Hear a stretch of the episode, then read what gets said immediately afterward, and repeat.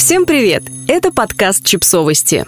Мы знаем все о детях. Рубрика «Личные истории». Как живется родителям, чьи дети вернулись жить домой. Текст подкаста подготовлен изданием о родительстве «Наши дети» с использованием материалов «Лавангардия».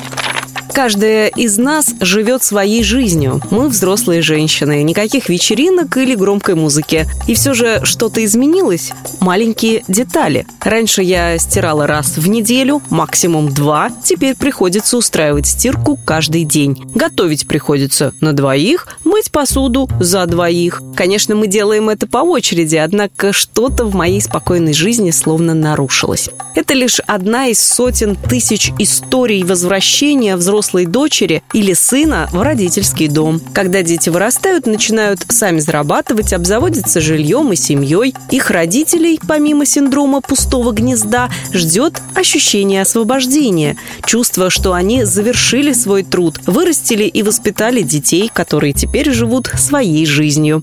С этого момента они вольны посвящать все свое время себе, наслаждаться покоем.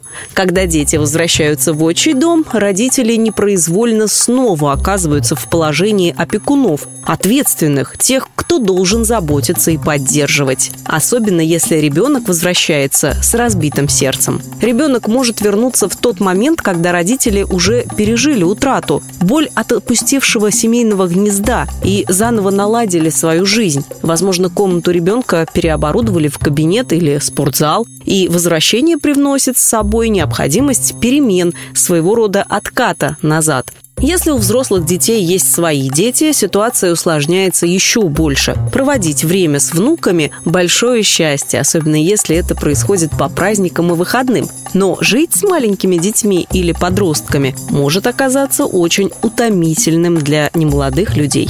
Бабушки и дедушки в таком случае непроизвольно подключаются к процессам воспитания и ухода за детьми. Внутрисемейная динамика постепенно меняется. Во многих странах дети все позже становятся независимыми, а когда становятся, то оказывается, что это не окончательно. Возвращение в родительский дом – своего рода путешествие во времени. Взрослый человек, у которого уже давно свои привычки, свой образ жизни и свое мнение с трудом переносит поучения и наставления, как и что нужно делать. Сам факт возвращения может ощущаться как полная неудача в жизни. И все же адаптироваться приходится именно им, взрослым детям, ведь для родителей это в разы сложнее.